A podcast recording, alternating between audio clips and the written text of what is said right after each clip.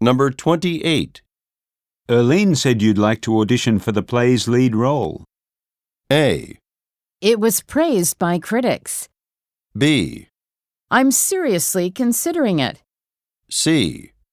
The performance just ended.